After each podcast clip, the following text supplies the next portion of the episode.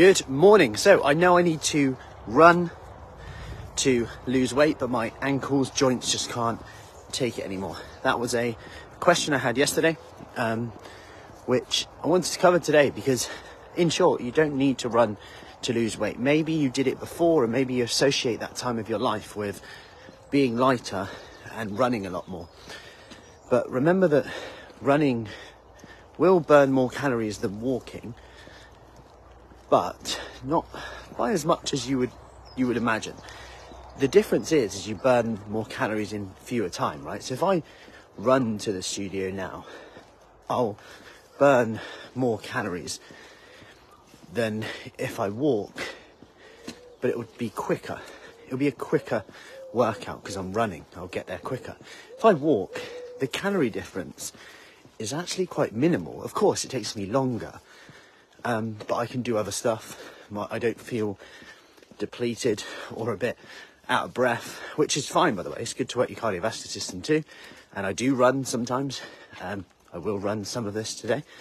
I'm not saying I never run, but what I'm getting at here is the reason why you're running. Like, I actually prefer to run for cardiovascular benefits, not to burn calories. If anything, what it does to me is go, oh, I've got to run.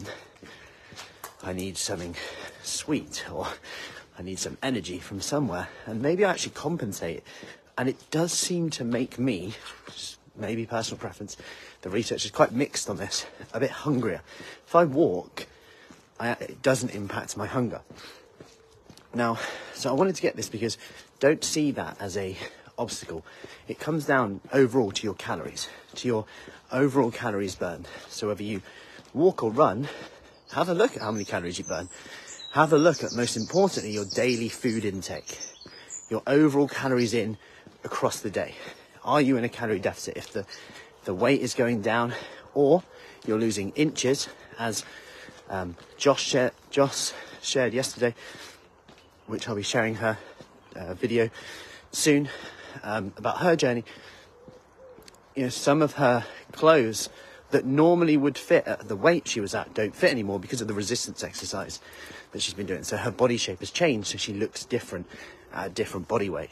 And this is what I'm getting at here is it's not all about the number on the scales, especially if you haven't got too much to lose sometimes, or it's that last little bit.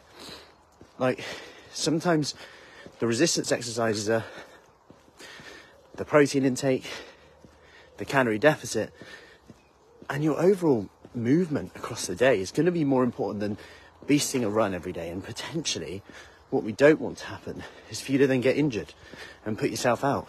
Because if you get injured, your your daily activity in general will probably go down, which will have more of an impact on your calorie expenditure, the calories you burned, than whether you walk or run.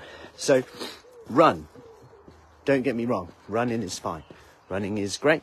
It's got lots of benefits. It will burn calories in a short space of time.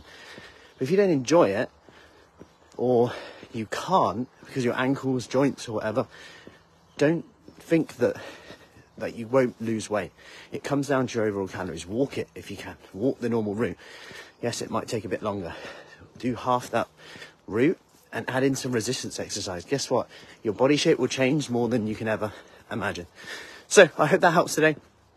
Um, if you want more information on our Kickstart, where we do resistance exercise over the next two weeks, we are opening up our Kickstart again. So for women in their 40s, 50s, 60s, 70s, even 80s who want to get in shape, get fit, but have a bit of fun doing so in the process.